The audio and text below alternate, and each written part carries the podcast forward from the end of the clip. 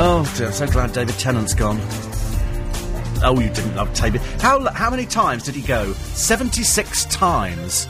It was rubbish. It was rubbish. An actor who, you know, is playing a part of Doctor Who. Go away. Thank you, Anthony. See you tomorrow. No, I was bored with it. I watched it and I thought, in fact, I actually, at one point, I left it to go and do something more interesting. I don't know, feed the cat or something. And, uh, not my cat, I'll make it up. And, um, and, and I came back and he still hadn't died. So I went away, made a cup of tea, put some broccoli on and it came back. He was still not dead.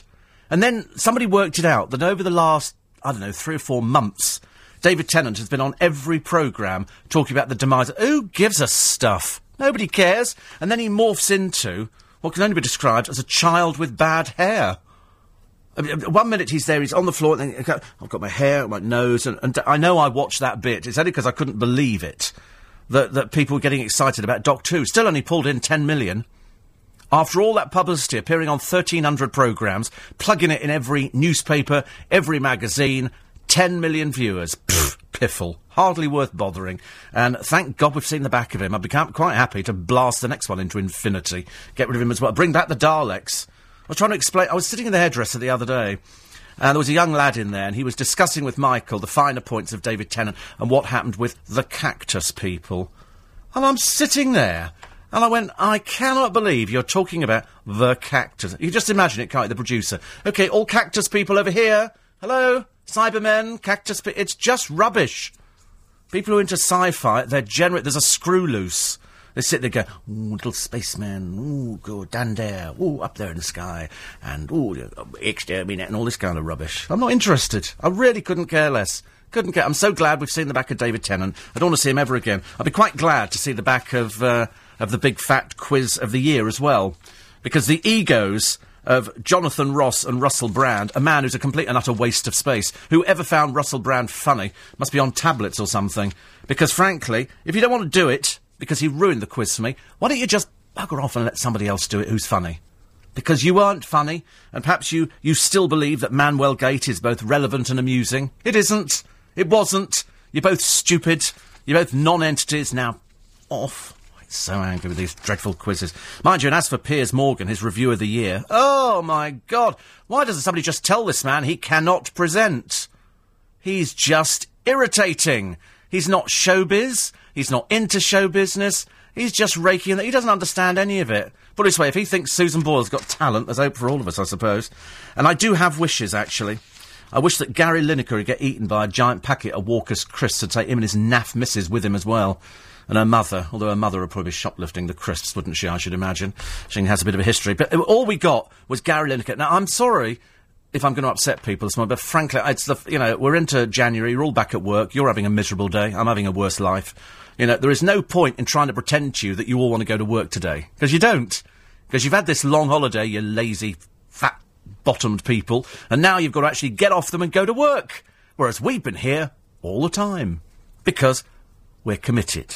Even on television, you're hard pushed to find something that's live. The nearest you get to it is somebody reading a news bulletin.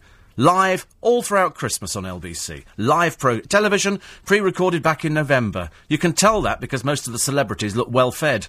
We haven't even got to Christmas. Imagine by the time you get after Christmas, even worse. I mean, I would quite like to see the back of Gary Lineker. I find him too smug, I'm afraid. There's something irritating about him at all. I would also like to make a wish together with Carol Malone that cage fighter Alex Reid manages to find a woman's outfit that doesn't make him look like a very ugly trucker in drag. In fact, the funny thing is, whenever you see Alex Reid, who looks like he's been dipped in toffee, poor little sap, you know, next to Jordan, they do look like two bad trannies at a sort of an ugly competition in uh, Los Angeles. But he's turned up on Celebrity Big Brother. These are celebrities, okay? Want to be a celebrity? Become a hooker. That apparently is the way forward. Become uh, a nasty person. There's some girl, I have to run through who they are because some of them I hadn't heard of. Nicola T. Hello? Nobody. Nobody I spoke to. Anyway, apparently, this old thing is trying to. She said, I'm going to be bigger than Jordan. I think she means the River Jordan. I don't think she was talking about anything else. Uh, then you've got cage fighter Alex, who's a bit of a mamby-pamby girl's blouse. Then you've got Dane Bowers, who's a bit naffo, trying to resurrect her career. Vinnie Jones, who's said absolutely nothing so far. Uh, something that uh, an ex-wrinkly old Rolling Stone met in a escort bar in Mayfair, and she's Victoria, which sounds a little bit like some illness you pick up in Russia. But uh, she's there as well for a reported 75,000 quid. I tell you, if you're listening, Ronnie, I'll sleep with you, mate. I'll sleep with you. Come on. If you'll sleep with that, you'll sleep with anything. Come on, come on, bring it on. Who else? It's Stephanie Beacham. What on earth are you doing there? What on earth are you doing? You must have fallen on hard times. The only people in there, are people on hard times. Something called Lady Sovereign. Hello? Real name Karen Trimble or something peculiar. Louise, uh, whatever it is, it's just ghastly. And she's there, because they all smoke. Something called, there's a, there's a black guy who obviously is in the music business. Sisqó, he's a bit, yeah, he's a, well, so far, I mean, we have, none of them have actually contributed anything. Well, he seems really sweet, he just walked in there. Uh, who else do we have in there? Can't remember, actually. I was, I was so shocked by how naff they all were that I began to wonder whether or not the word celebrity was not being, oh, Stephen Baldwin. Oh! a born again Christian, but he's he's got issues, hasn't he? I think it's quite uh, quite funny. Oh, Heidi Fleiss, that's right. How lovely. Let's bring in somebody who runs a brothel, ladies and gentlemen. How fantastic. No. Oh, of course, she, she said, Stephen Baldwin, I know you. I quite like that, actually. Although the trouble is, she's an old. I'll tell you who she was very good friends with, Heidi Fleiss, and by God, she's aged badly. Uh, she was very good friends with Peter Sellers' daughter. Uh, was it daughter or ex wife? No, it might have been his daughter, actually, who died. And uh, Heidi was running a brothel. They always say the same, though, don't they, with brothels? They always say exactly the same. They always go, We're running a high class uh, call girl racket. No, you're not. You're running a load of old dogs who'll sleep with anybody for money. That's what you're running. Not running anything particularly intelligent. Sorry, man wants to sleep with woman. Okay, oi, dog number one, out here now, round there, thousand dollars. And stupidly, men would pay this sort of money.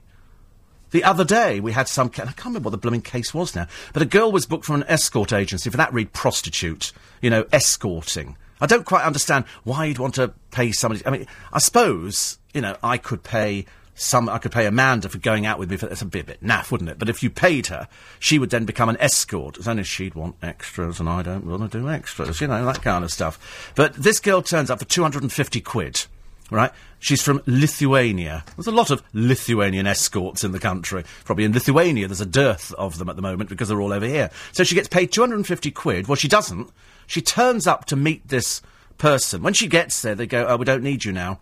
We give you 50 quid. So she, I don't want 50 quid. I want my 250. They go, you're not getting 250. You haven't done anything. So then in the end, they palm her off with 100 quid. And I was thinking, you know, I think I need to become an escort. 250 quid you turn up, you hold hands with someone, you go, hello, and then, then you go home. And that's it. I mean, admittedly, I mean, some of the old men will be a little bit, you know, a little bit gross, but it's 250 quid. I mean, come on. You've only got to do one a day, and you're looking at, blimey, you're looking at nearly 1,250 quid a week. It's not bad, is it? And sometimes you don't even have to sleep with them. I mean, that's good news, isn't it?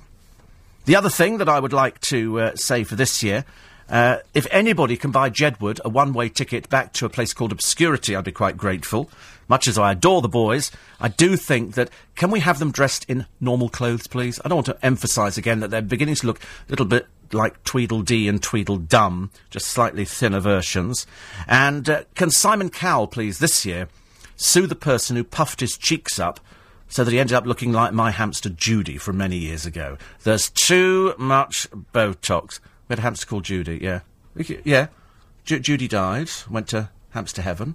We, we actually got her in a garage for free. We pulled into a garage years and years. I don't know what she was doing in a garage, serving at the pumps, I suppose. And uh, no, it wasn't a rat. No, he's from Barcelona. And uh, no, it was a hamster. Siberian hamster. And uh, we didn't have anything to keep her in, so they gave us a Wall's ice cream tin. In those days, you could buy big tins. And so we had a hamster called Judy. She travelled with us in the caravan. Then we bought her a cage, and she was re- really friendly. The one thing you've got to do with hamsters is you've got to handle them. They're a bit like rabbits. You've got because if you don't, when you eventually pick them up, they'll take a sizable chunk out your finger because they've got really big teeth, hamsters, and they're like they cling on for grim death. They are like the Rottweilers of the midget world. They're there and they clamp on. And, um, and so we had Judy for ages. And then, of course, as you remember, we had a cat called Candy, who was a white cat, who used to sort of. and cough up its fur balls. So it would go into the garden, eat grass, because they used to lick themselves. Obviously, the fur would form in the stomach. And by eating grass, they made themselves sick. So my mother used to say, the cat's going to be sick, quick, get the cat out. She'd have to lift the cat up as it's going, and you put it outside the back. Go and be sick out there. I love the way you just sit on the carpet and just sort of happily be sick. And then after, after Judy died, poor Judy, and we buried Judy in the garden, put it, you know, as you do, you know, when you're a kid, you do, don't you? Get a little box and you put some cotton wool in there, and you put Judy in the box, and then we sort of buried in the garden a little. Cro- the cat dug him up, or dug her up, and brought her to the back door.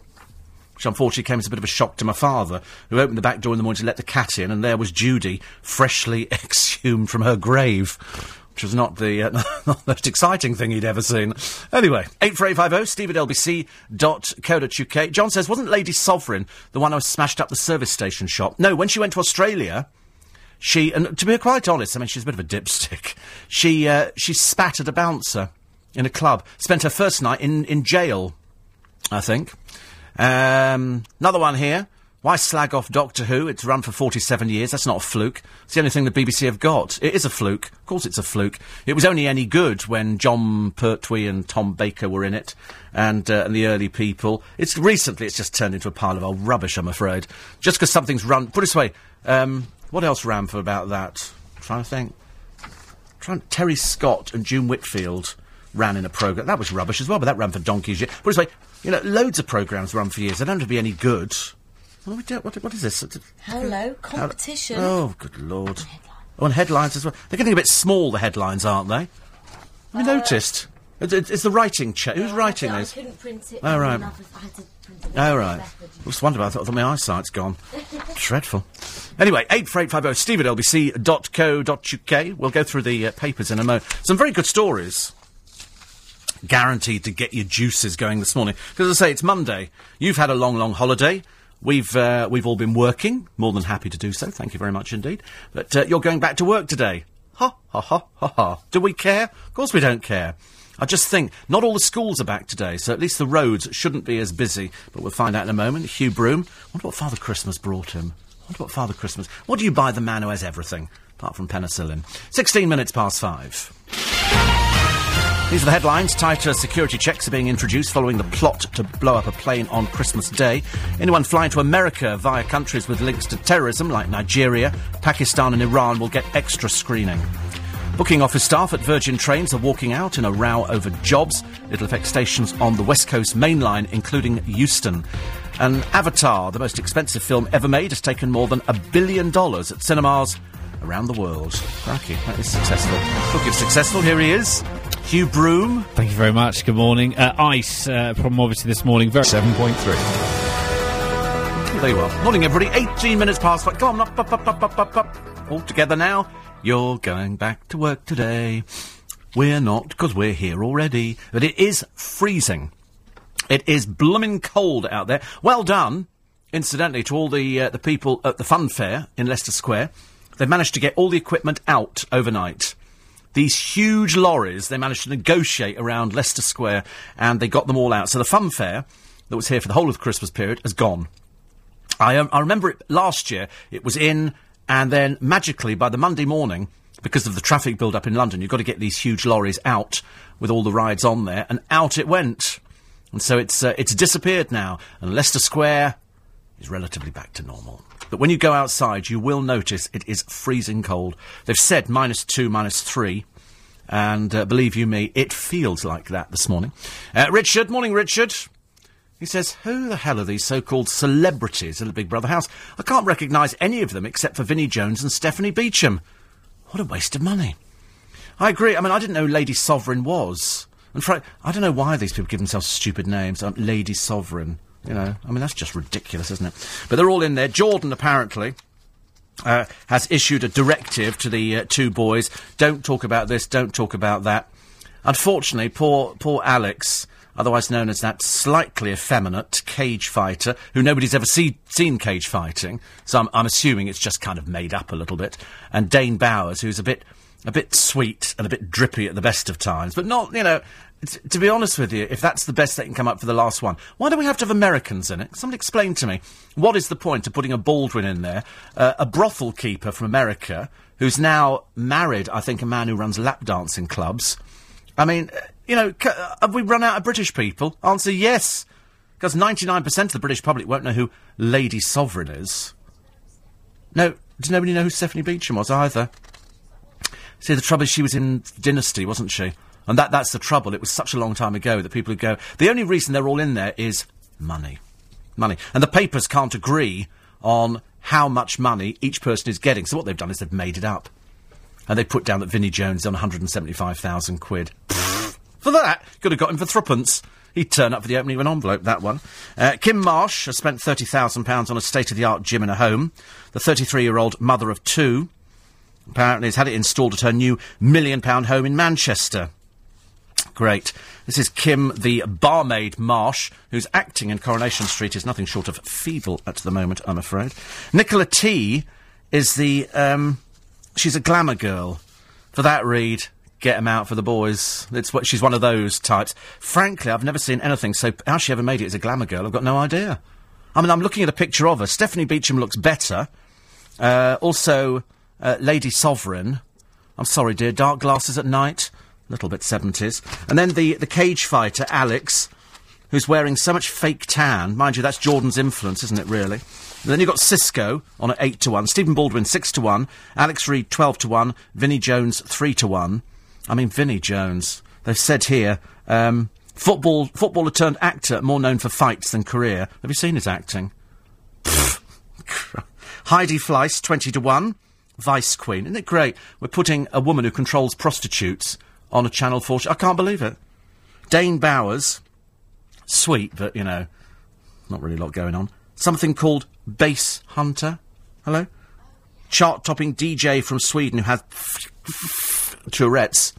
And, um, and then Ekaterina Ivanova, who they now call model and artist. model and artist. Working in an escort bar. Of course you are, love. Of course you are. As long as you believe it, that's fine. And then she's spoken to one of the papers today about how every time she saw Ronnie, they did cocaine. What is it with people and cocaine? Why do people want to talk about that? Why do people? I, couldn't care less, love. You know, go back to your escorting work. You know, and standing in a bar picking up old men like him. I mean, it's just, it's just awful. You know, that is not a celeb. Um, I must be living on the wrong blooming planet. It's not a celebrity. That's, that's a... She was a waitress in an escort bar. I think you can make it, you know, I was working as a cock in a, you know, kind of thing. I think you can make of that watch. Put it this way, how many girls go out with a man like that?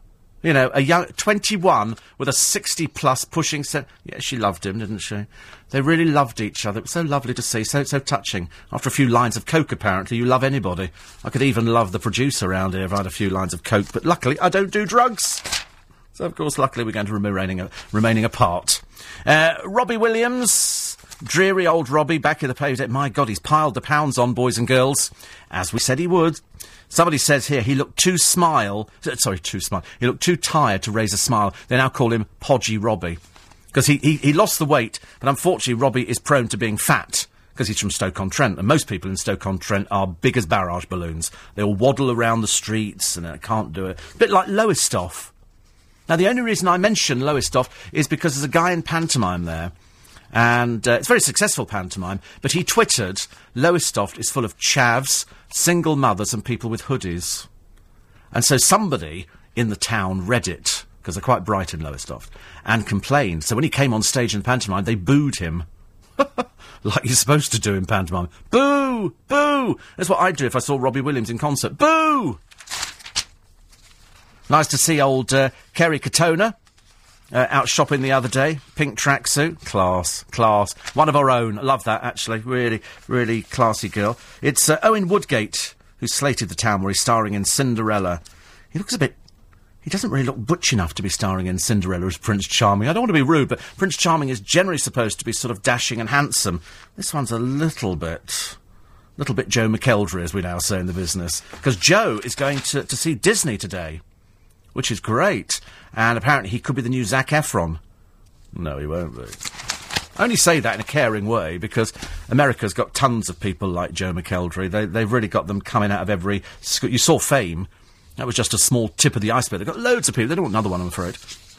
But when we were talking on Sunday to Jonathan Levi, he's been over to Disney because he might be doing another documentary on Disney as they celebrate 70 years or something. I can't remember what it is. But he went underground at Disney And when you go underground, that's where they store all the character costumes. And all the, the kids aren't allowed, the, the, the characters aren't allowed to walk out onto Main Street. If there's already somebody out there, you've got to go under the street. So they've got walkways. It's like a little city underneath. And all the lorries for the parade are kept out in a parking lot and charged up with these huge batteries. And uh, so he was taken there. I've, I've been backstage at Disney, which is every every so often down Main Street. There are doors, but you don't know they're doors. They look like mirrors or whatever. And you go through there, and that's where you're into where all the cast relax. So that they all sit there wearing the costumes, but the heads are all on poles, and they put them all on, and they have lots of different Mickeys. They have about three. So when the Main Street parade starts, the Mickey who's out on the street, they've got to get off the street because otherwise people go, wait a minute, he's hit. Well, those up there. How is that? So they get them off. They, it's so beautifully worked out. They're Very clever Disney. I did a documentary on them for LBC years and years ago. And uh, pretty successful it was too. Uh, Phil says perhaps Heidi wants to turn the Big Brother house into a brothel. She's got the right people in there, hasn't she? Dane Bowers, Cage Fighter, you know, Vinnie Jones. I mean, so you've got all the you got all the material there. Except I don't think anybody's going to be going near Lady Sovereign, I'm afraid. So, yeah, I mean that in the nicest possible bitchy way that I can possibly think of. Andrew says, I've had a horrible weekend, but listening to you is making me laugh out loud. That's what we like to hear. That's what we like to hear. Morning, Mark. And Lynn says, after all the repeated rubbish on telly over Christmas, what does Channel 4 do? Usher in January with more revolting celebs. That's it! I'm hibernating. I know the feeling. It's dreadful. So Big Brother's back and uh, Ekaterina. I mean, what, what does she think this, this programme's going to do, apart from line up? Do you think her mother's really delighted? My daughter's Coke binge with Ronnie. You know, would your parents be thrilled? Ask anybody standing next to you if they've got parents who are still alive. You know, would your mother be thrilled to see you on the front page of a paper talking about your Coke binge with an old man old enough to be your grandfather? You know? Answer, no, not at all, I'm afraid. Not at all. And here she is, the night I met Ronnie. I was rude, he was sleazy. We went to a hotel to drink and do lines of coke all night. I mean, you know, my, my nights are so dull. Met somebody in a bar, go home, cup of tea, quick game of snap, and then they go home. And that's it. You know, don't do anything else. Sometimes might have an apple, and I've been known to have an orange, but I don't do anything else. Katia suspects that Ronnie may have cheated on her. Christ. Oh, darling, do yourself a favour. Just keep it buttoned. So much easier. Um, this is an old story. The BBC have lavished £4 million of licence fee cash on art at the Broadcasting House headquarters. I read that ages ago, I thought. Ages and ages ago. Robbie Williams, stunning fiancée. There's nothing stunning about her, I'm afraid. Uh, gives the world the first glimpse of her jumbo sparkler. Way! It's a ring. It's on her finger, as opposed to through her nose. Thank you. And, uh, and Frank Lampard is pictured out. Who with? Who with? Hiya! They were out in Dublin. Yes, the Hiya girl took him home to meet her parents, and then, apparently, um, despite being on a date, they were pictured coming out of a bar, and she, she's kept it secret up until now. Christine Hiya Bleakley is more than 35, ladies and gentlemen. Not 12. What? She, she's not 35? No, she's 60, isn't she? 30? She can't be. No, she can't be 29. No, she's 30. No, we says, says she's 30 here, which means she's 40. I mean, she looks 40. But why would you want to keep... She's 30 years old, quite clearly with the mental age of a cabbage. She wants to keep her relationships, you know, th- this particular secret. well, why don't you just stay in then, darling? Do us all a favour. You don't need to go to a bar. And she, she took him home to meet the mother. Well, that's the first kiss of death for a relationship. You know, the one thing you don't do is start go, oh, look, we're going out. And she said now, according to friends, she calls him her boyfriend. She's 30! She must be the dimmest person on the planet. She's, he's my boyfriend. How old are you, love? 12? No, I'm 30. He's your boyfriend? Oh, dear, get a life, for God's sake. And of course, the one thing you don't want to hear if, if you're going out with anybody like Christine Bleakley, who looks like she's been sitting on a shelf for a few years, is, would you like to come home and meet my mum and dad? Not really, no. So then take you, Mum, that this is the man I'm going to marry. Whoa, you wouldn't see him for dust, would you? Be like Roadrunner. Be, be out of there so blooming fast. But, uh, but that's the way she works. This is LBC. Morning, team. Nice to have your company. 21, two, 23, no, 28 minutes to 6. I know you don't want to go to work, but you've had loads of time off, so come on, come on, come on, come on, you can do it. Bemused Johnny says, uh, I know Ross Kemp means well. But there has to come a time when he gives up travelling the globe to seek out the various wars and disputes. Interviewing people who hate each other is pointless and sadly won't change a conviction. Ross has to understand an ideology takes a generation or two to change, not when he turns up with the cameras. Next week, our Globetrotter, wearing a bulletproof vest, interviews hardcore old Sloane Rangers and asks, Have we seen the last of Ladies Who Do Lunch? Award winning television. They've sent him out again, haven't they? I always think, every time I see Ross Kemp, I always think, especially when they, he did that programme about the SAS, he was the most overweight person I've ever seen. He just, he just wasn't fit enough to be in the, air. the SAS. If you've met SAS people, and I've met quite a few SAS people over the years, um, and and you sort of look at them and they're all lean, mean fighting machines. Ross Kemp just looks like a man who's been eating the pies. You know, you've got to be trim. I know, I, I'm come from a forces family. You don't see overweight people. You've not enough money to eat food. As bad as that. Don't forget, later on this morning, another Roberts radio to give away. Ooh. I don't know what time we'll do that. We'll probably do it about uh, quarter past six, I would think. Something like that. Uh, Simon says, welcome back to uh, your normal slot on LBC, which is good, actually. Actually, uh, to be honest with you, the only good thing about this slot is A, it's brilliant at this time of the morning because it's freezing cold and there's nobody else around, which I like. Second, it's only two hours. Uh, because last week, four hours. And four hours was a lot, although we had an awful lot of problems, which you know, with the podcasting. So we're going to try and sort out the podcasting problems later on today, but just bear with it. Stephanie Beacham played Martha Fraser in Coronation Street, remember, for three months this year. Her character was having an affair with Ken Barlow. I think everybody. I think I've had an affair with Ken Barlow. I'm quite sure I have. Everybody has in the street, including the cat at the beginning. Knowing how they like to wind up the situation for publicity, what are the odds that the powers that be at Celebrity Big Brother will bring in Jordan for an undisclosed sum? Oh, who cares?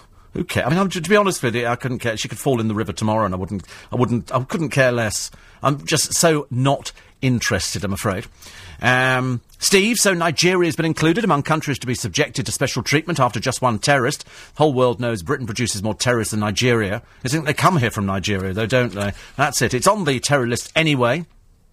So why is Britain not included among terrorist countries to be given special treatment? Well, what happens is, Jeffrey, unfortunately, most of the people come in from Nigeria and from lots of other countries, and uh, and then they go to college here.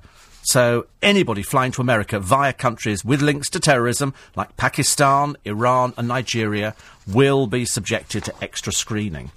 Everybody's going to be subjected to screening. To, to be honest with you, I really couldn't give a stuff where people come from. I'm really not remotely interested. I'm just concerned about the fact that there's a few balmy mentaloids out there who sort of get a little bit indoctrinated. You know, if they read The House at Pooh Corner, they probably believe Winnie the Pooh existed as well. And they seem to think that they're on some sort of mission. They represent nobody. They represent their own sad little egos. And that's about, you know, a little handful of people. They're not, you know, they're not going to change the world. They're just going to kill themselves in the process. And as far as I'm concerned, I wish they'd just do it privately somewhere. You know, without sort of ruining everybody else's lives. Uh, another one here. Not only do we not know most of them in the Big Brother house, I don't think they know each other at all. Because I remember seeing Sisqó say, who, who is da- Dane who? Dane Cook? No, Dane Bowers. Oh, who's he? Oh, he's, oh dear. He went out with some big chested sort of drag act thing called Jordan years ago, and that was it. He was with a group called Truesteppers, and he recorded with Victoria Beckham when she looked a little bit nerdier than she does at the moment. Do you remember? Oh, they showed it on the television the other day. God, it was embarrassing. Uh, and Dane Bowers went out with her, and apparently it's the only love of her life. Yeah, right. believe that, you'll believe anything. Yeah, uh, well, that's what she said. She said on a documentary which they showed on one of the channels, and it was Jordan some years ago. Do you know she's always been as revolting as she is now? I didn't realise. I thought it was something she'd acquired, being just horrible and being stuck up her own rear end. But no, she's always been like that. Always, even from a very early age. You know, when, when she looked quite ordinary, she was always a bit peculiar. And I think it was something to do with the fact they had a dysfunctional family. And nobody's ever, you know, told her how to behave, given her a good slap. Because apparently in the paper today, they've said a good slap is actually good for children. And I totally agree. Even the threat of a good slap. Nothing worse. The worst thing you could ever hear, wait till your father gets home. Don't talk to me, just wait till your father gets home. And I agree. You know Jamie Waylett, don't you? You don't, but you will when I tell you that he was the Harry Potter star who was doing drugs. Remember, he was growing cannabis at home, and he was exposed by one of the newspapers. Well, he's now living, excuse me, in a. He, he played the Hogwarts bully, Vincent Crabbe. Like, you're not going to remember that at all, are you? You've got no idea who they all are. They're just like children. And he was a fairly overweight one. And he's now hiding out because he fears he'll be beaten up or kidnapped because he owes thousands of pounds to um, drug debt, you know, people who supply drugs. And what they do is they give you drugs. They go, you don't need to pay me now, pay me later.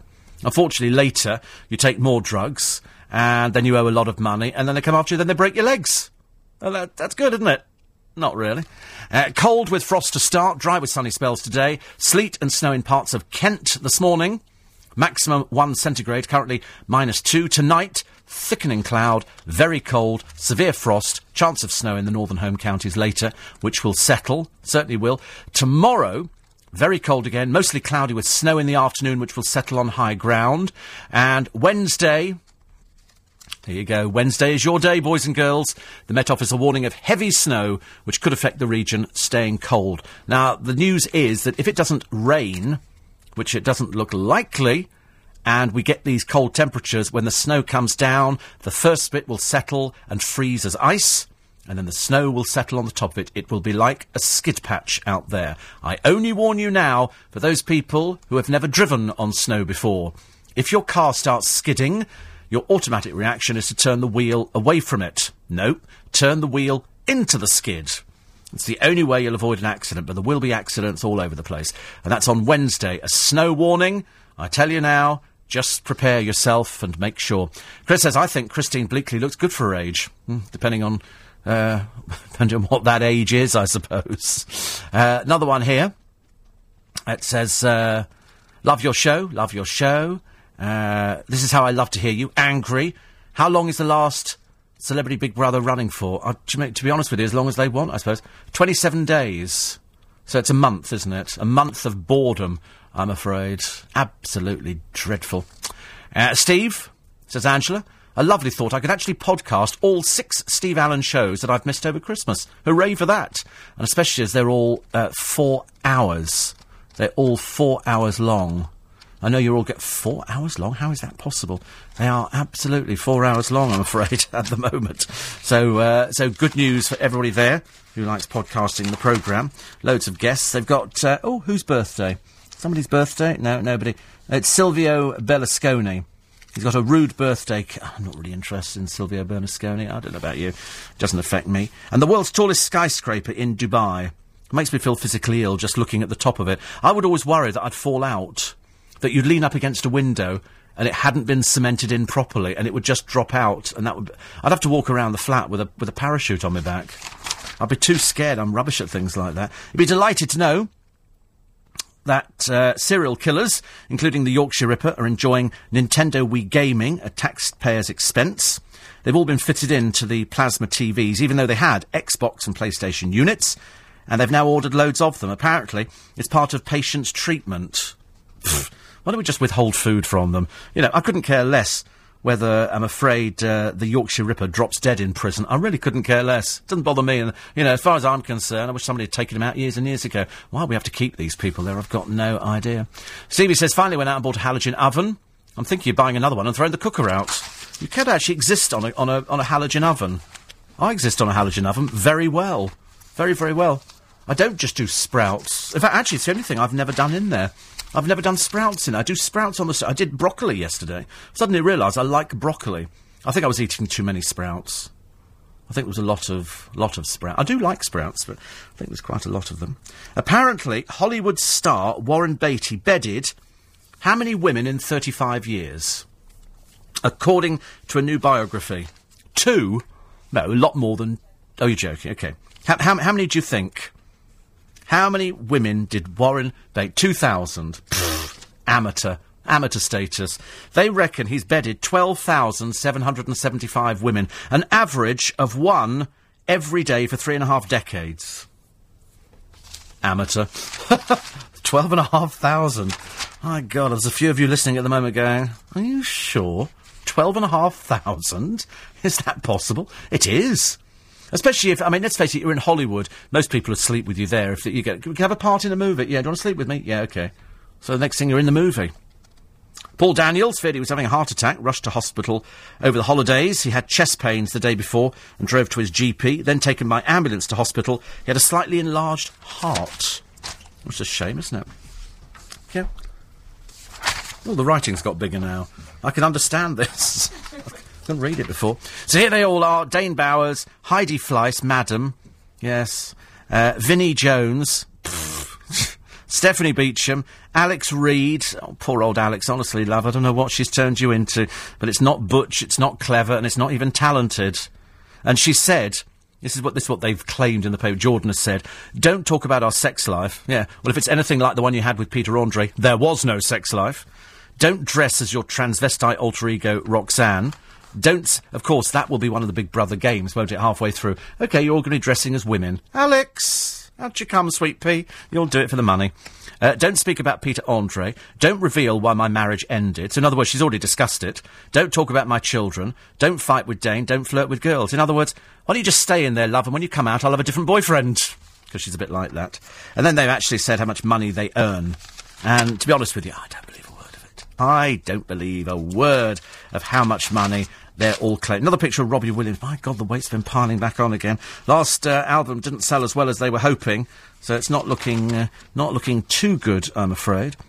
And uh, what else? Is They're all doing this super scraper, the world's tallest building. It's cost a billion, and it's got 169 floors. It's the Burj Dubai. It's, it does look big. Oh, even Shelley Vision. Oh, thank goodness for that. Shelley Vision has said, who's had enough of David Tennant? Me, for one. I've also had enough of Catherine Tate. I've decided I don't want any more Catherine Tate. I don't want any more Vernon Kay. I don't want any, I don't want any more Ross Kemp.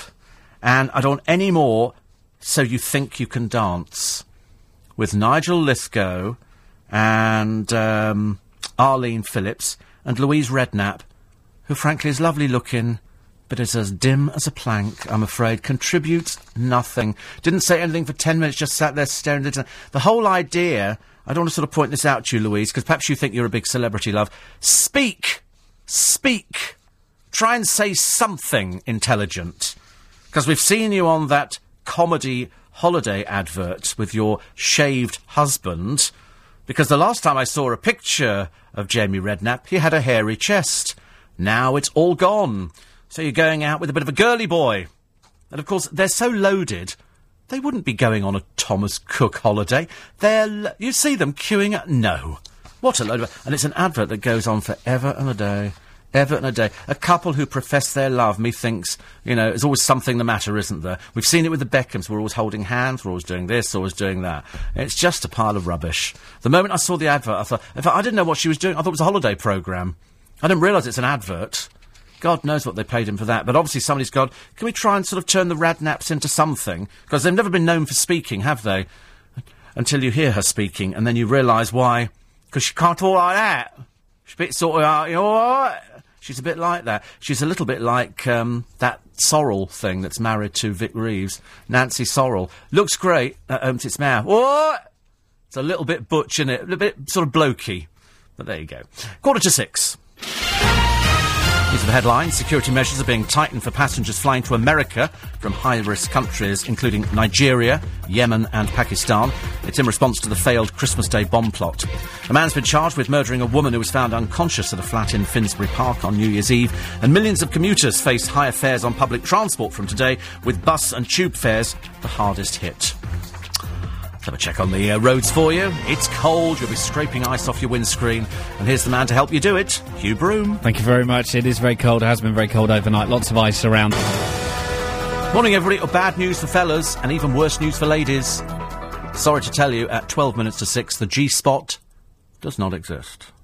It's official. It's in the paper today. I had no idea what they're talking about. I had no idea. It says here the G spot is a fantasy. This is an elusive erogenous zone.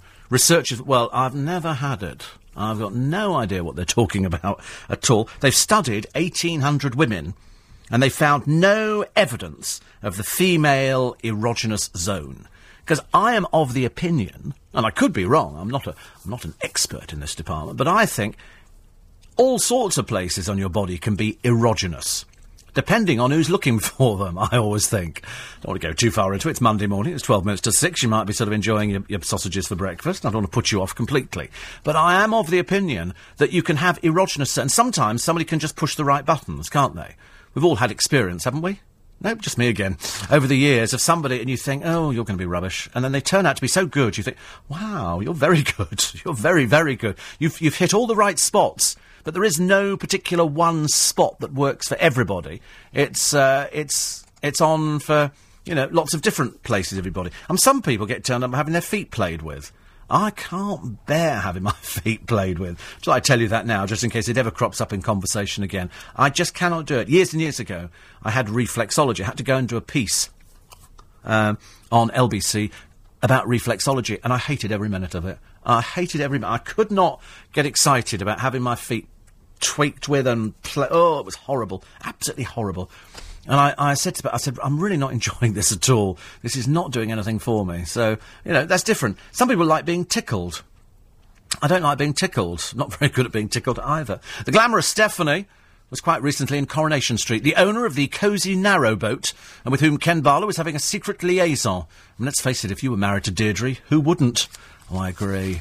I mean, she's the trouble is because in real life she smokes like a trooper. Uh, that's why she's got that. Oh, Ken. It's part of the. It's a real old Phyllis voice, isn't it? Oh, Ken. She go, and you can just hear the cigarettes in it. Which is probably why I sound so deliciously young and gorgeous this morning. Uh, not, not. Uh, Jay says, I've been up all night with a tummy bug. Isn't that terrible? Isn't it terrible? Tummy bugs. Tummy bugs. Oh, do you know, regional accents are thriving against the odds. E by. I go to foot of our stairs. Byker Grove. All these different. Hi, you. All these different accents. Actually, ever since I started doing that, I can't do a Scottish accent anymore, which has really annoyed me because I to think I was quite good at Scottish accents, but I just can't do them. And it's such a shame, really.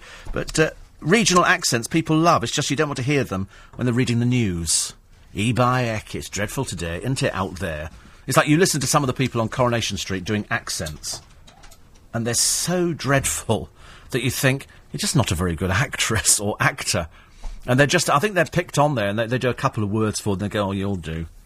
And I just didn't like it. Actually, on uh, Nick Ferrari's breakfast show this morning, they're going to be talking to Anjem Choudary. This is after these fanatics plan a march through Wootton Bassett. These uh, Islamics are going to stand there, and uh, they're going to do their own their own cortege through Wootton Bassett. Nick, uh, Nick will be talking about that this morning to Mr. Choudary. How he'll justify it, I've got no idea. Uh, Noreen says, Hope you're well. We're loving the Wii Fit. She says, jogging and stepping. Can you imagine it? I can only visualise what you look like. She says, Have a great day. Hopefully the podcast will be back to normal soon for the people who want to take you to work with them. Amanda usually has it up by 7.30. Well, there you go. That's amazing, isn't it? The things you learn on this programme. How fantastic. And uh, oh, we'll do the racing later on. It wasn't particularly good, I'm afraid. It's not particularly good. And um, another one here. This, oh, um, as well as uh, Nick talking to uh, Anjem Choudary, the leader of Islam for UK, a very small group.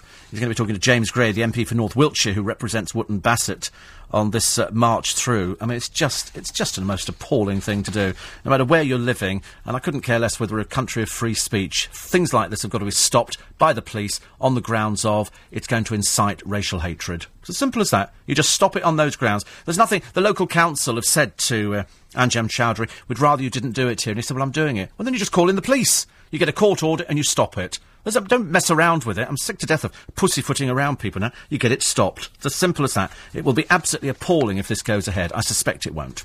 Yasmin Alibhai-Brown will be in looking at the uh, papers today. They're talking about, uh, after the somewhat pessimistic New Year's speech by David Cameron, Nick will be asking if the Conservative leader is right to be so downtrodden about the state of the economy. And as snow comes in on Wednesday, I think you know you really need to be prepared for this. It's just really going to be uh, it's going to be bad. So I thought if I tell you about it now, it's okay, isn't it? Then it, it doesn't really matter. And You can go. Well, at least we knew about it. Still to come, I've got a fantastic Roberts radio to give away, and uh, this is oh, this is the money actually. I must tell you the money of what you think. Oh, and also the other thing, thousands of children are struggling to learn to speak because the families keep the television on.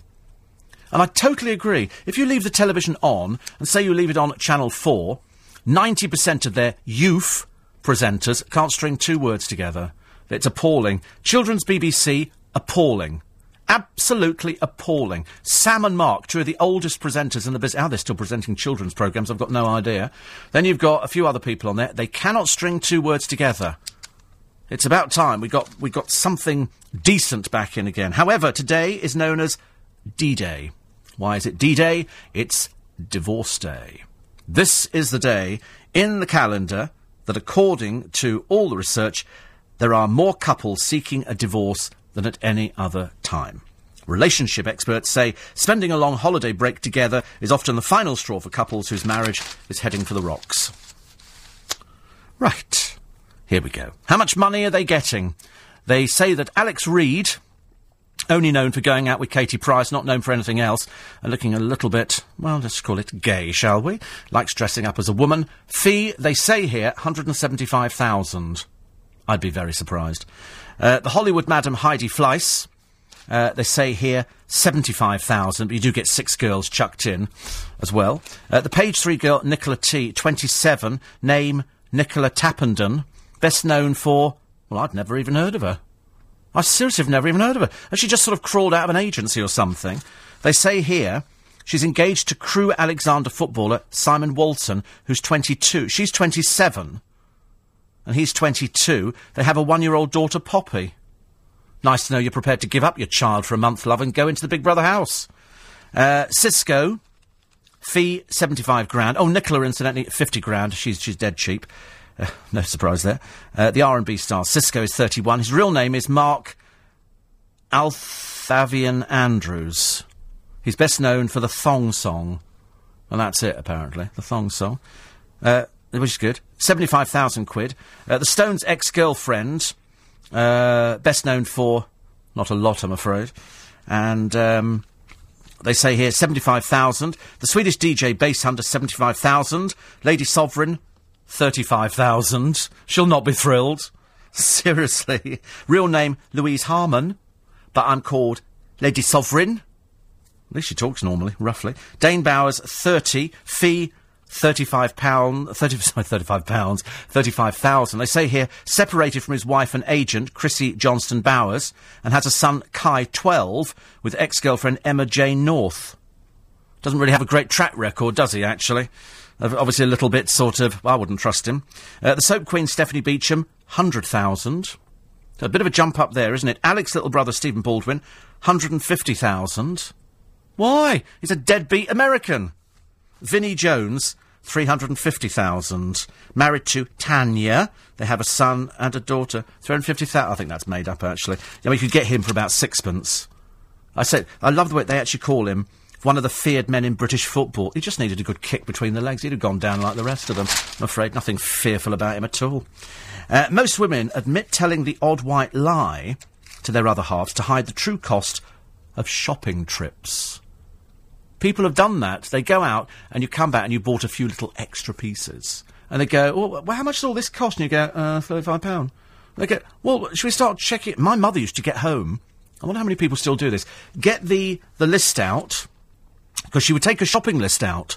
She wasn't one of these people, like a lot of you, who go out and just buy stuff. She took a shopping list out. She'd go through the cupboard and go, right, I need corn flour, I need this, I need that. And that's what she'd buy. She wouldn't buy anything she didn't need because she baked and she cooked, which is what most people don't seem to do nowadays. And um, and then she would come back and she'd check off with her with her shopping. She'd go right, that's there, and tick it off to make sure she'd not been overcharged.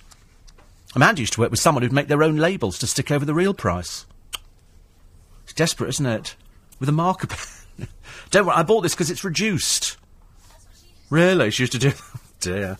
What does she spend the money on then? She spent it on Candles. Oh, how dreadful. Imagine buying candles. Oh, well, they catch me doing anything. Oh, not nice ones. Oh, right. But isn't that awful that people have to go out and tell fibs about it? And, you know, you might go out and buy a packet. A friend of mine smokes and claims that his parents don't know he smokes. Of course they know you smoke. You can smell cigarettes. It's, it is hilarious, actually. It is hilarious that people sort of worry about all these things. But fibbing about the shopping, ladies and gentlemen, I've got a dreadful story to tell you about a guy called Neil Foreman. Neil Foreman's not a nice person. He's a policeman, former policeman, and he did something to his parents that will have you this morning going, You're not. How could you do that to your parents? He's not a pleasant person. And why did Brian Moore, the former England rugby star, talk about his abuse as a child? I could be cynical and say he's flogging his autobiography, but why didn't he name the abuser? Details after the news on LBC. Hello? Hiya, it's me. Morning, team. Early breakfast, LBC 97.3. It's Steve Allen with you until 7. Nick Ferrari's back. I must just mention, just for Susan Spencer's, just, just while she's settling in, about the story about Neil Foreman. Uh, his uh, parents are, uh, are lovely. They had to take him to court. Noel and Margaret Floorman. Uh, they, they went to Neil because he's, he's a policeman. And they thought, you know, he's, he's our son. And they said, can you uh, invest this money for us? And they gave him £120,000, which was their life savings. Um, he spent it. Spent it on himself. He didn't, uh, he didn't bother investing it.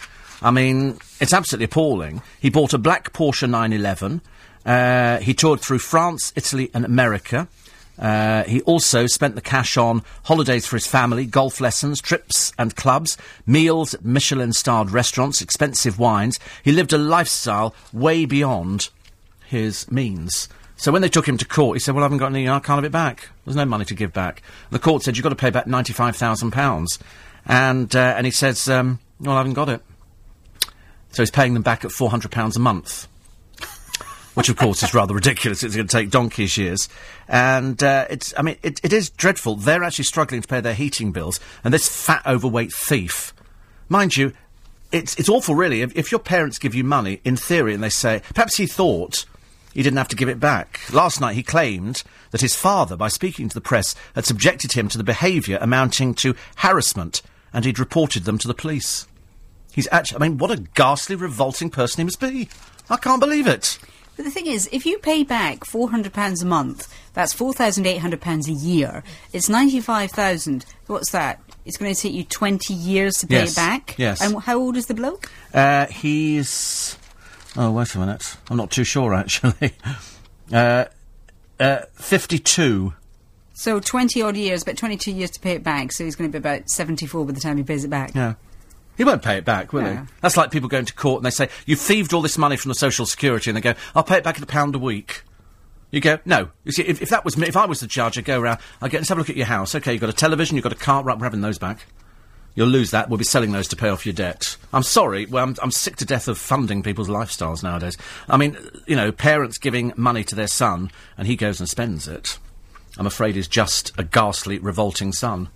I mean, I just. But I think it's as you say, it depends on the basis of which he was given it. If they said, "Well, you know, here's some money," and you didn't think you'd have to pay it back, Yeah. I think you know that's the crux of it, isn't it? Really?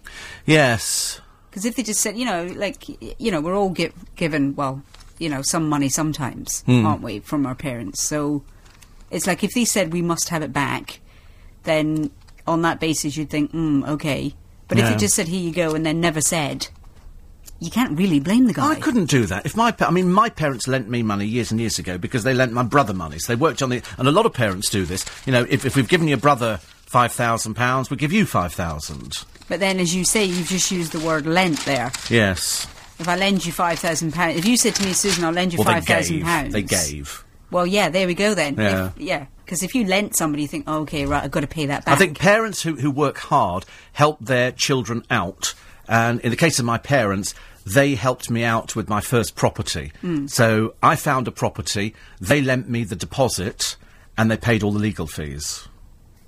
Nice. It's not bad, is it? No, but I think they'd done the same for my brothers. They said, we did it for your brother, we do it for you as well. Because I remember moving into the property and then the bill came in from the solicitor and only passed out. it was something like two and a half thousand pounds. Mm. And I wasn't earning I didn't have that sort of money, but they actually paid it. I phoned my father up and said, I've just got this bill in. He said, just send it to us.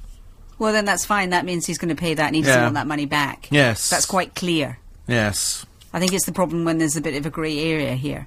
Yes. Talk about a grey area. There's a story today, and it, only intrigues me because uh, I have first-hand experience of this particular person. In the Daily Mail, two months ago, Cherie Blair's sister, uh, and this is Lauren Booth, half-sister, I think we call her, half-sister, said a motorbike crash had destroyed the husband she loved because uh, he'd had an accident, and uh, Lauren Booth was married to Craig, or is married to Craig.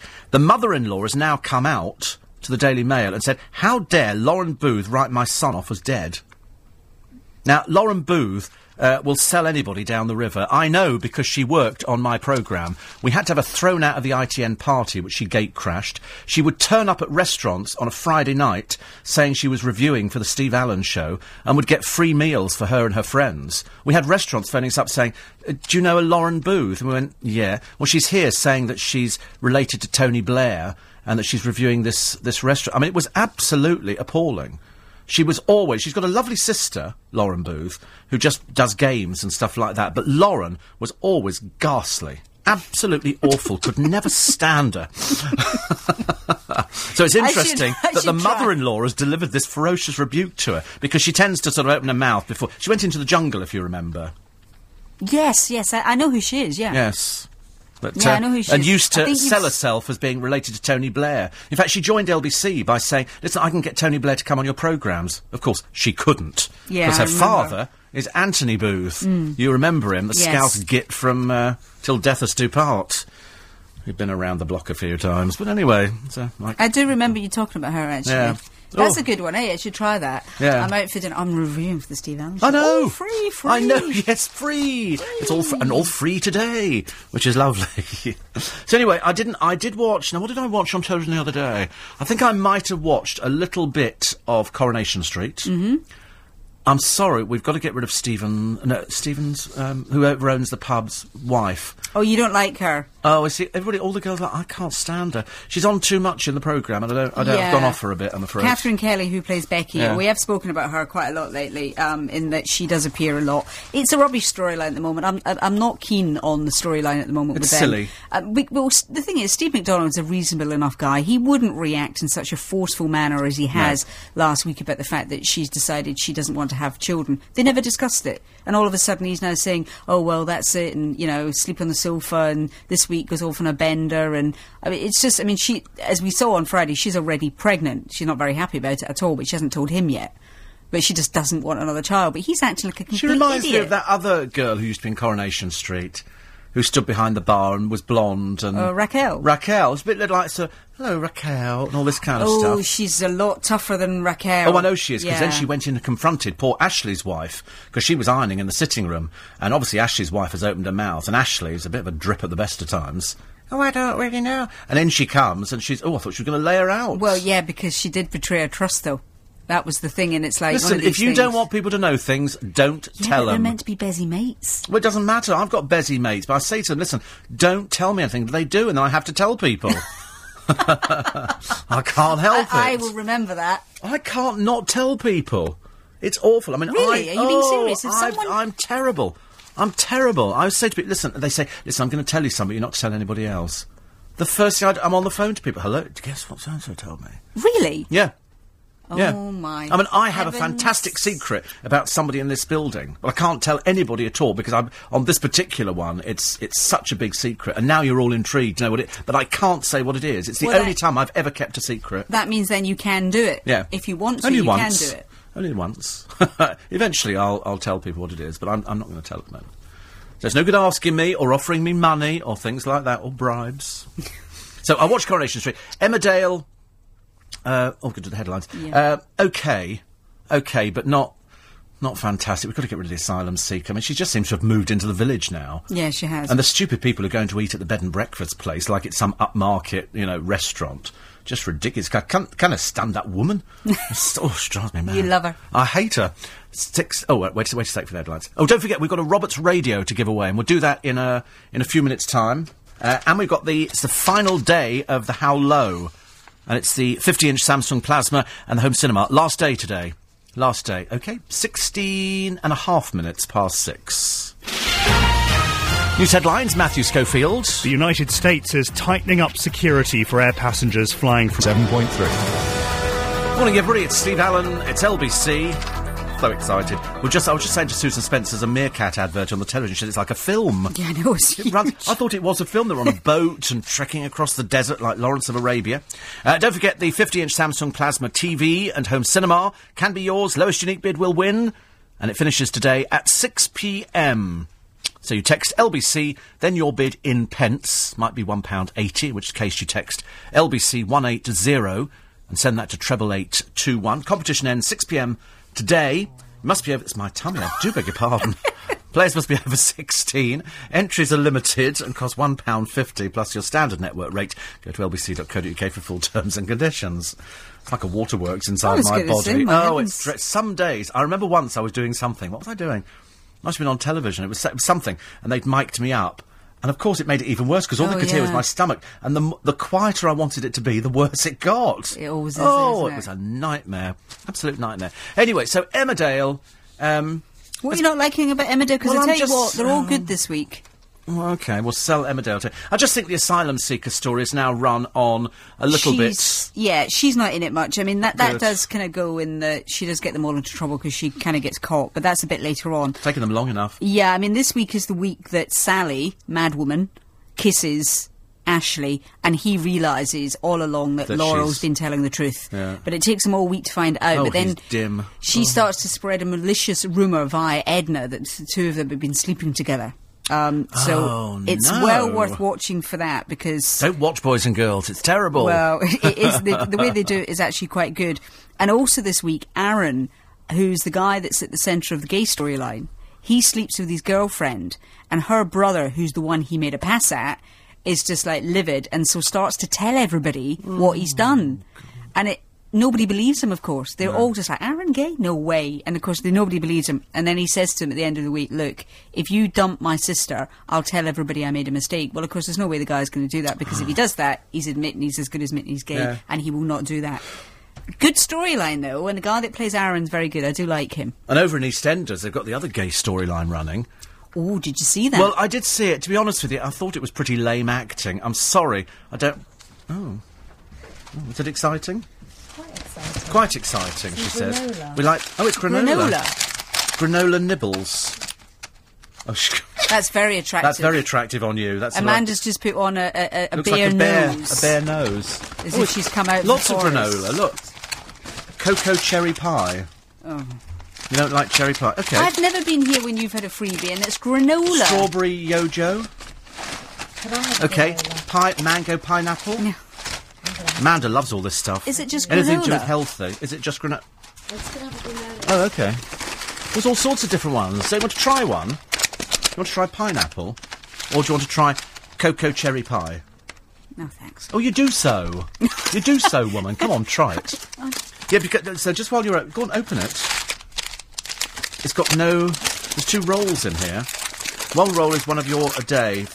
Oh, look at the strength of this woman trying to open a packet. There you go. What is it? What does it look like? Granola. It looks like I don't know what granola is. Oh right. Cereal. Oh, is it? Oh right. You're supposed to have it with. It's oats. Is that good for you? Hmm. Listen to a crunchy, honestly. And that all on false teeth, ladies and gentlemen. It's not bad, is it? Only a short while ago, they were sitting in a glass by the side of the bed. Baked fruit nibbles. Oh, I know. No? Oh, it's like eating cardboard.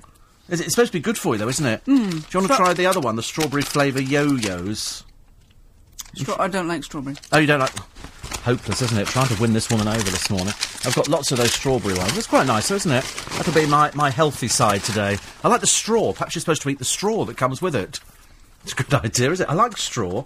What Reminds me of keeping rabbits. say, I thought you meant like a drinking straw. I thought, if your eyes gone as well. I was in Huckleberry Finn years ago, and I used to say, I used to come on stage in Tom Sawyer and sing, "Smoking's a pleasure, my best friend, my pipe. I puff with contentment when the corn cob is ripe."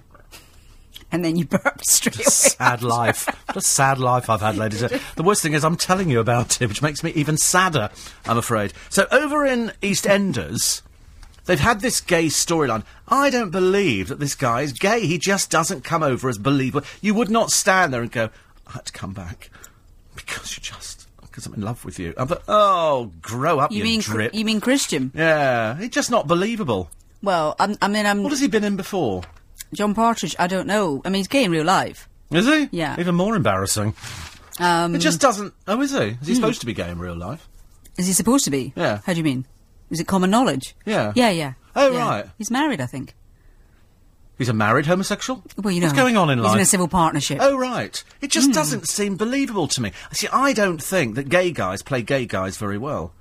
I know it seems ridiculous. I think straight guys play gay guys better. I think he, I think John Partridge plays the part much better than Anthony Cotton does in Sean Tully. Oh, absolutely. But that wouldn't be difficult. no, I was going to say. I actually, I actually thought they all acted really well in that episode. All of them, including What's going to happen? What is he going to do? Because he said the wedding's not only got as far as I'm going to stop the wedding, and I thought, what's he going to do? No, he- no, He doesn't? No, he doesn't stop. Well, because they got married, so they didn't stop. The, is that all you, as far as you got to? Yeah, I fell Oh asleep. no, no, he ended up being turfed out by Zainab because he. She's struggling through through through Nola in there, exercising her jaws for a change. Makes a change from the mouth. no, he uh, ended up. He goes back to the square, but Right. Zainab threw him out the wedding and said, "Look, you know, you, you've you told me what went on. You've had your bit. That's it. You know, Yeah. get out." And and they go off on honeymoon. Um, and yeah, But so he, he is gay. Mm.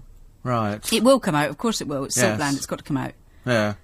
I wasn't really sure about the whole wedding thing. I found it a little bit, you know, they almost put families in there so that they can sort of do something. Go, look, we're, we're terribly PC, and we're sort of, you know, here, here's an Indian Well, wedding, and I you know, To be fair, I think the Masouds worked really, really well in EastEnders. I think they got that right because remember, so many families before they got so wrong in EastEnders. yes. Well, because none of them seem to work together. I like No. Meera Syal anyway.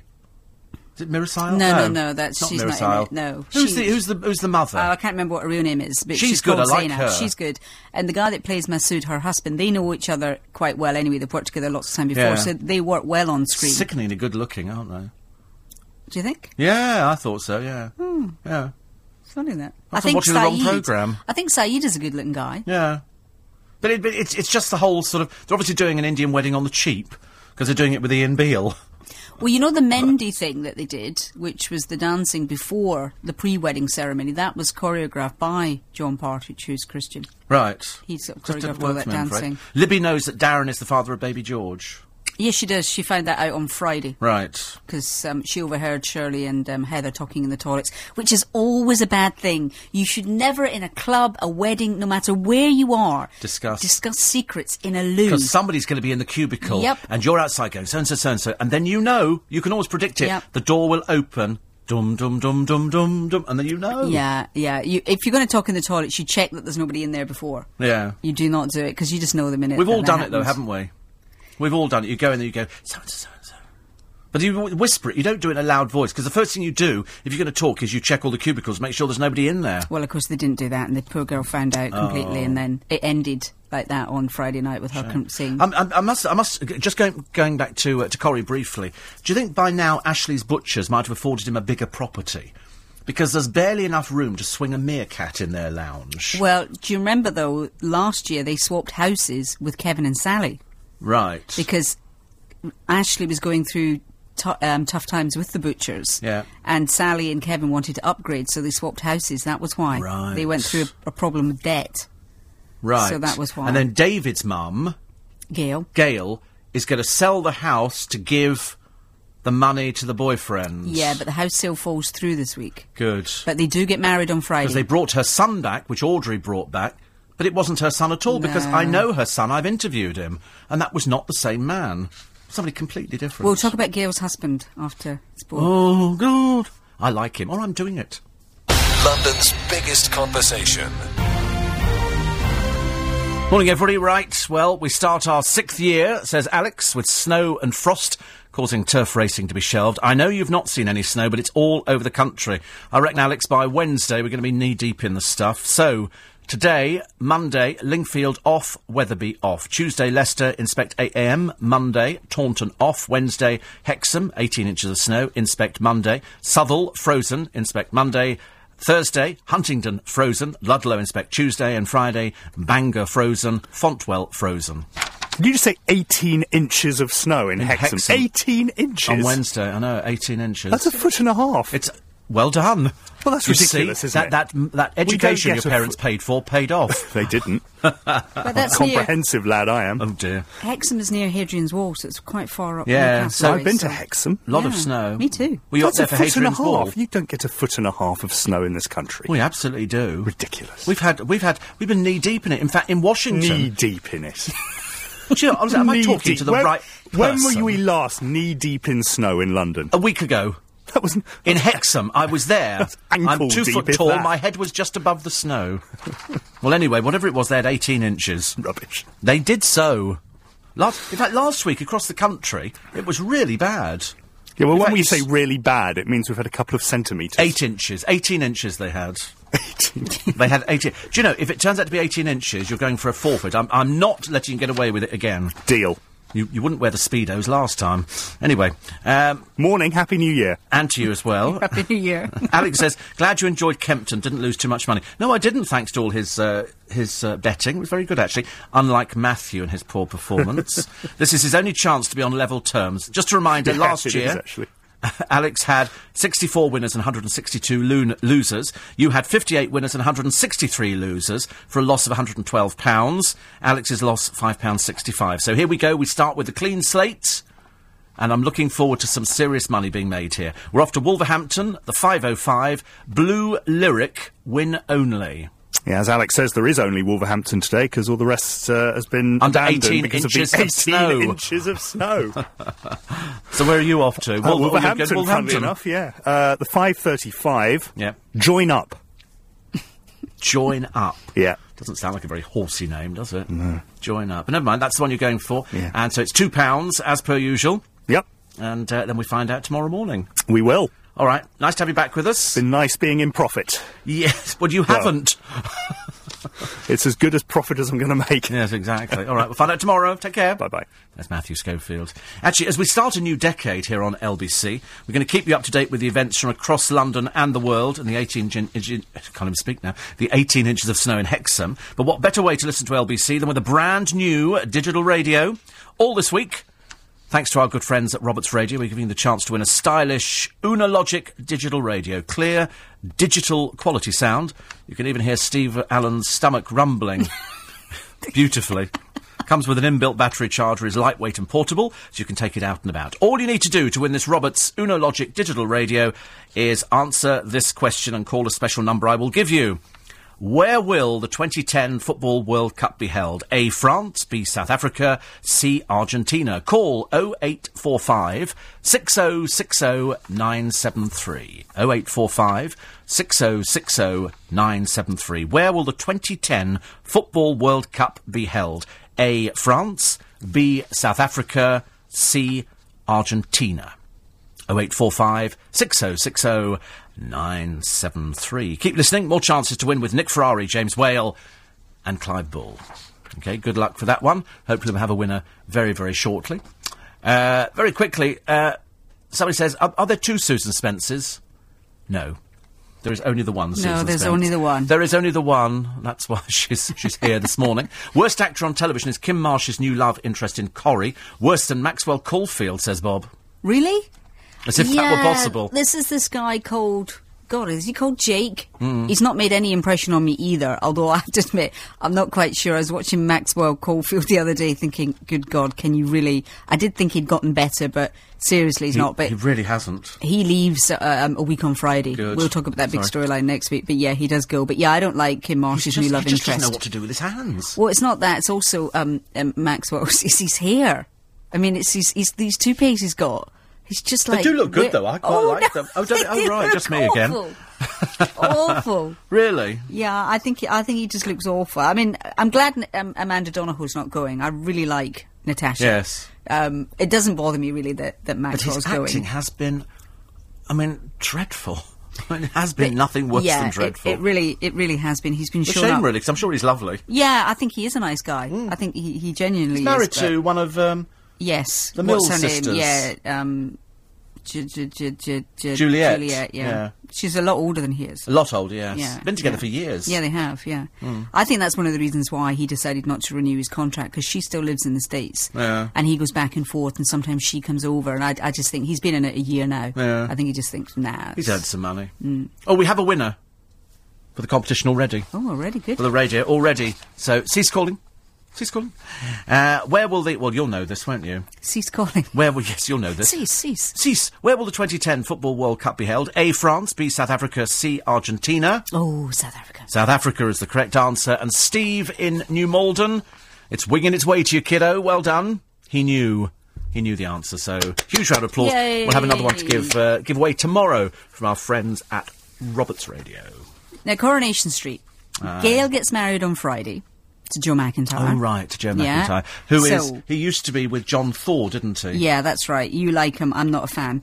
Um, Oh, you're not? No, I never have been. Oh. I, I, I don't know whether it's him or his character. I can't quite work it out. But the character is a source of constant irritation to me, and I'm Yeah. so pleased when he'll go in, you know meet his I death love in the Gail and Audrey arguing because Audrey's always right. Yeah. Now listen, Lovey. Yeah. You know, I brought your son back, and of course it's a completely different one. You know why they've never Well- recognised that? I've got no Oh idea. no, and I, I'm not keen on Ben Price. No. you see, I, I used to love um, Nick Tilsley. I like the Why two little actors back? He's not before. well, anything, he's in he? New Zealand. He's in a soap in New Zealand or some drama is in? New Zealand, which is why you know they say they couldn't bring him back, whether or not they wanted to or not. I mean, he has moved on, and he obviously he's meant to be older. But Ben Price for me face. is just too old yes, to play he is Nick. too old. Yeah. Nick was young, blonde. Yeah. This one was a different person, as we know. But I mean, I like Ben Price in Footballers' Wives. Is it? Well, he wasn't. Yeah, no but idea. yeah, he was, uh, and he was good. He, Con Conrad, I think he played, or Conrad, he Black, I think he played in it, something like that. I liked him there, but I, I don't like him in this one. But so she's going to get married on Friday. This is going to be wedding number five. She's going through the street, isn't So she? what she's are the not been very successful. I remember Brian Tilsley when Right. he got married. Wedding number one. That was Brian. wedding number two. Oh, I've got no idea. I can't remember. She married him twice. Oh, did she? Hmm. He went to live in America and married a woman over there. Then he came back when that marriage failed. A very famous TV presenter he married in real life. Christopher Quentin, wasn't Yes, he? Chris Quentin. Yeah. And in fact, when, when he married her, they had the wedding reception at the Rovers. And he did backflips. He was fairly athletic, and he was very popular with the girls. He stood in for me on LBC and did did one of my shows when I was I away on liked him. holiday. He worked for Peter Stringfellow for a while. That's right, yeah. He might still be doing it. I don't know. Doing one of the um, the, the nights up there. Every now and again, you see his picture, Yeah. seeing what he's doing. Well, So- now he's he's fifty something and he's married and with kids and all the rest of it. Hmm. So, Mar- So- he was he was one and two. Martin, Martin you just gave it away there. Yeah, I, I I hadn't forgotten, but now now you've reminded Who's me. His father to David. Yes. It was And did wedding number Martin three. die? No, no, no. Martin ran off with another woman. Remember? Right. Um, and then wedding number four, which I actually didn't think they got married, but after finding out more, they did. Give Who me, give me a clue. you know? Um, we've had him on the. Sh- I think you've had him in conversation. Oh, is it? Um. Oh, yes, Brian. No, No. Richard Hillman. Oh, Richard Hillman. Yes, Yeah, Brian. Brian- Brian oh, Brian Capron. Sorry, I Yes. thought you meant Sorry, Brian I know him as Tilsley. Brian. I do Sorry. beg your pardon. Richard Hillman. Brian, daft Brian woman. Capron, yeah. Yes. Yeah, He was lovely. yeah. He was Um, lovely. Oh, she married him. I'd forgotten. Yeah, she married him. Then, he, Yeah. of course, he drove the whole family into the canal. Yeah, but that's to be honest with you. If I had that family, I'd drive them into Yeah. the canal because she doesn't. She doesn't really. Audrey said, "Now listen, lovey."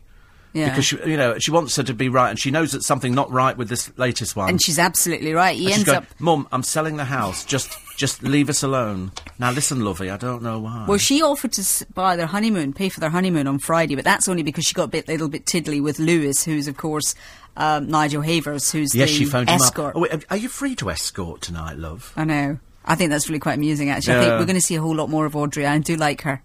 Yeah, she needs a bit of happiness, doesn't she? Yeah, yeah. She, well, I don't, I'm not quite sure. If In real guy life, she's married to the man who was run over by Yes. what's it in the tram in Blackpool. who used to be married to, Re- who was married to Rita Fairclough. That's right, Rita Fairclough. yeah, Yes. yeah.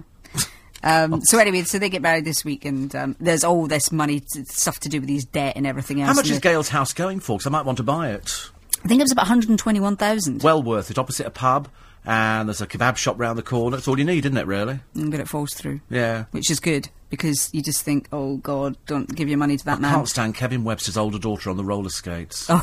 Stupid girl. Stupid But do you know what I like about that is that Who's that Graham, stupid man driving a rickshaw? Graham. You see, I like Graham, and I think that's quite a good little thing because he's now following around like a little puppy dog. Uh, and of course, she Oh. actually quite likes it because he's the only one who takes any interest in her. Yeah. But her hair, she's gone all sort of Stephanie Beacham with the hair. She, well, she has kind of had to go quite bouffant for the, and she didn't she put it up in the pigtails of the Yeah. ponytail for But the. she's going around on roller skates, squirting shots into people's mouths. Well, because she's a vodka girl. She's a promotions girl for a vodka company. but uh, what in Weatherfield? I mean, who in their right mind would send a vodka girl to Weatherfield? But she did it as a freebie for Liz. Very amusing. It is very funny, actually. But she does. She doesn't look like Kevin's daughter. But Well, she's no. overshadowed the other one, I'm afraid. Well, that storyline, there's going to be other stuff coming up for Yeah. Sophie. Well, there you go. Uh, incidentally, just uh, for for Matthew uh, Schofield, the uh, from the Racing Post website, which we've uh, cut and pasted from Alex. Look at Hexham on Wednesday, and it says here abandoned. 8 a.m. Monday. Course crossings frozen in places. Clerk of the course Jimmy Stevenson said it's not looking good. Uh, Hexham inspection on Wednesday, 7:30 a.m. 18 inches of snow on track. Clerk of the course James Armstrong reckons it'll take a miracle for racing to go ahead. Oh, Get those speedos out, Matthew. You'll be wearing them before the end of the shift. Quarter to seven. Uh, with the headlines, Matthew Schofield. The United States is tightening up security for. Well, there's a turn up for the books, isn't it? So we're just watching an advert on the television, and I with Julie Goodyear. Oh, it's been on before. I've never even seen it with all the soap people. Is it the follow up from the one where they turn up in the um, in the refuse lorry and they've got oh, so you're here, right? Oh, it's the same sort of thing. I know they've used another load of uh, people who've disappeared, including that one from EastEnders who doesn't do anything now. Well, he's coming back actually. Um, Really? Yeah. Oh, God, what's his name?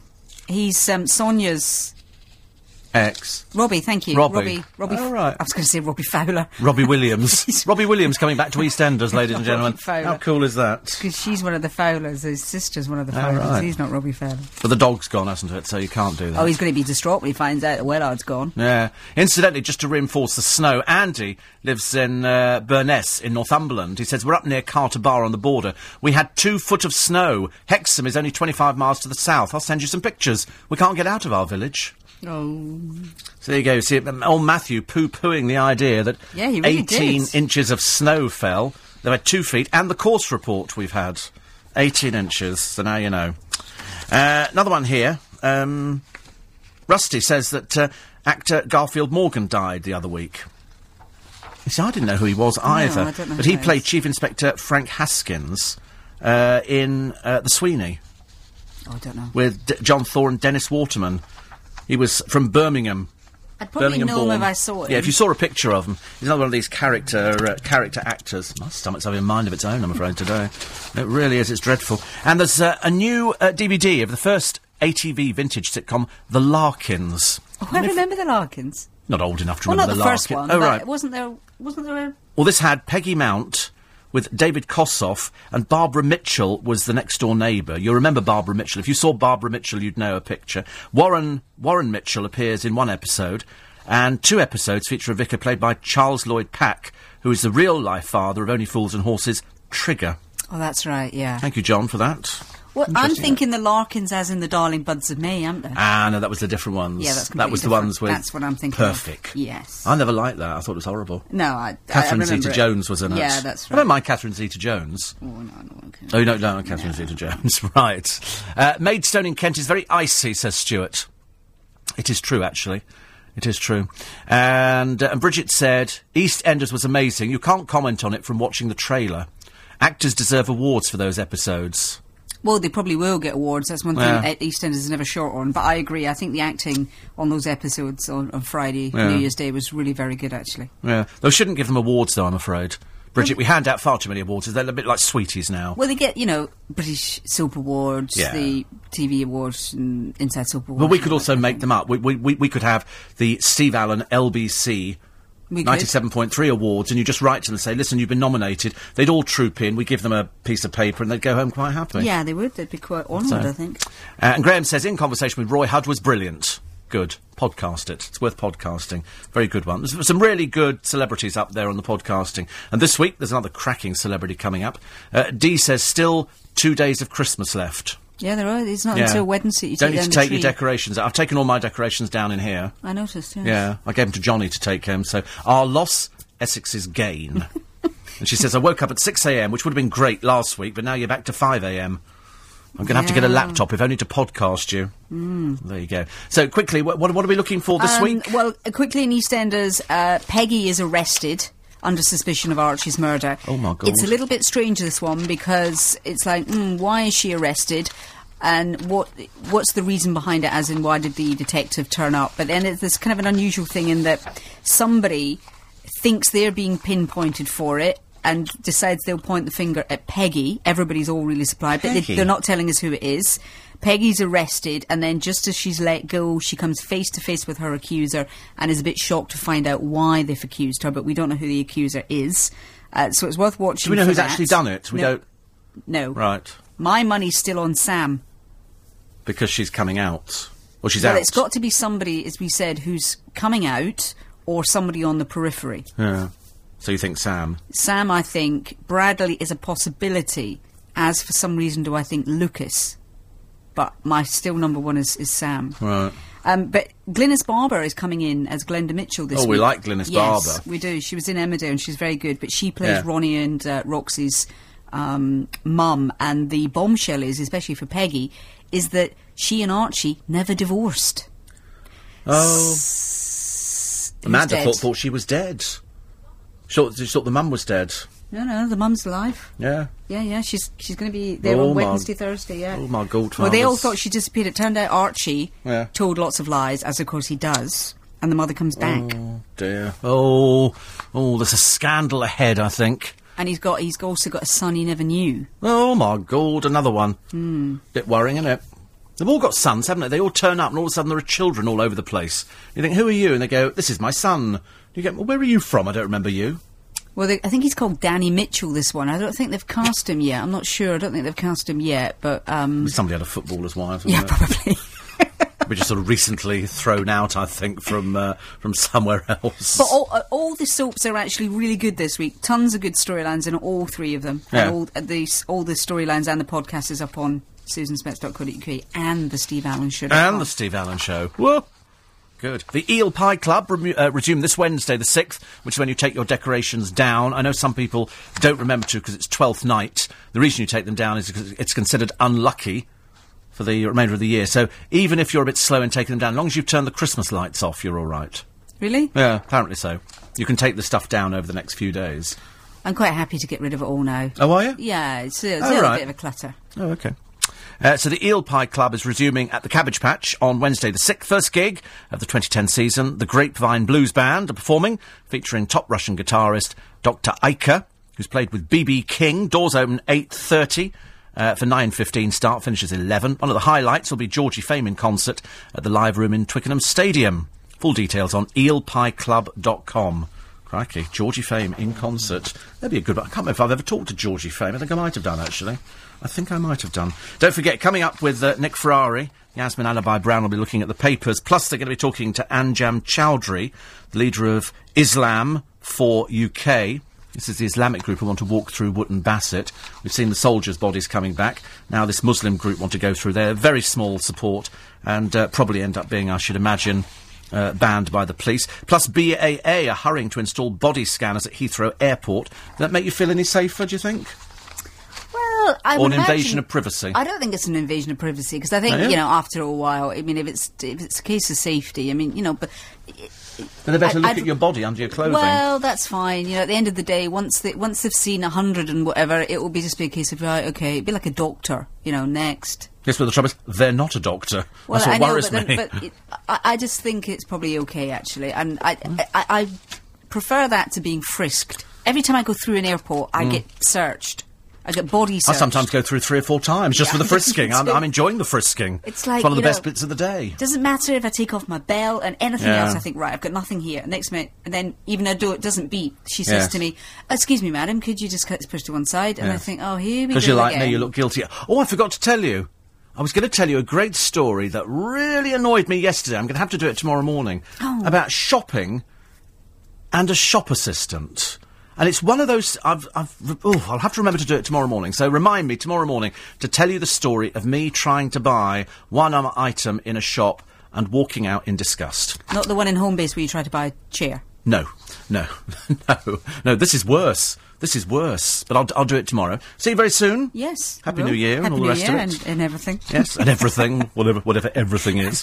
Find out how well. Uh, we'll see what Matthew Schofield looks like uh, tomorrow Yeah, morning in in his his thong. speedos. I Oh, think. Speedo, not a thong. Speedos. Uh, I'm Steve Allen. Nick's with you after the news, but now the business update with Matthew Schofield. Steve, the chief executive of the Office of Fair Trading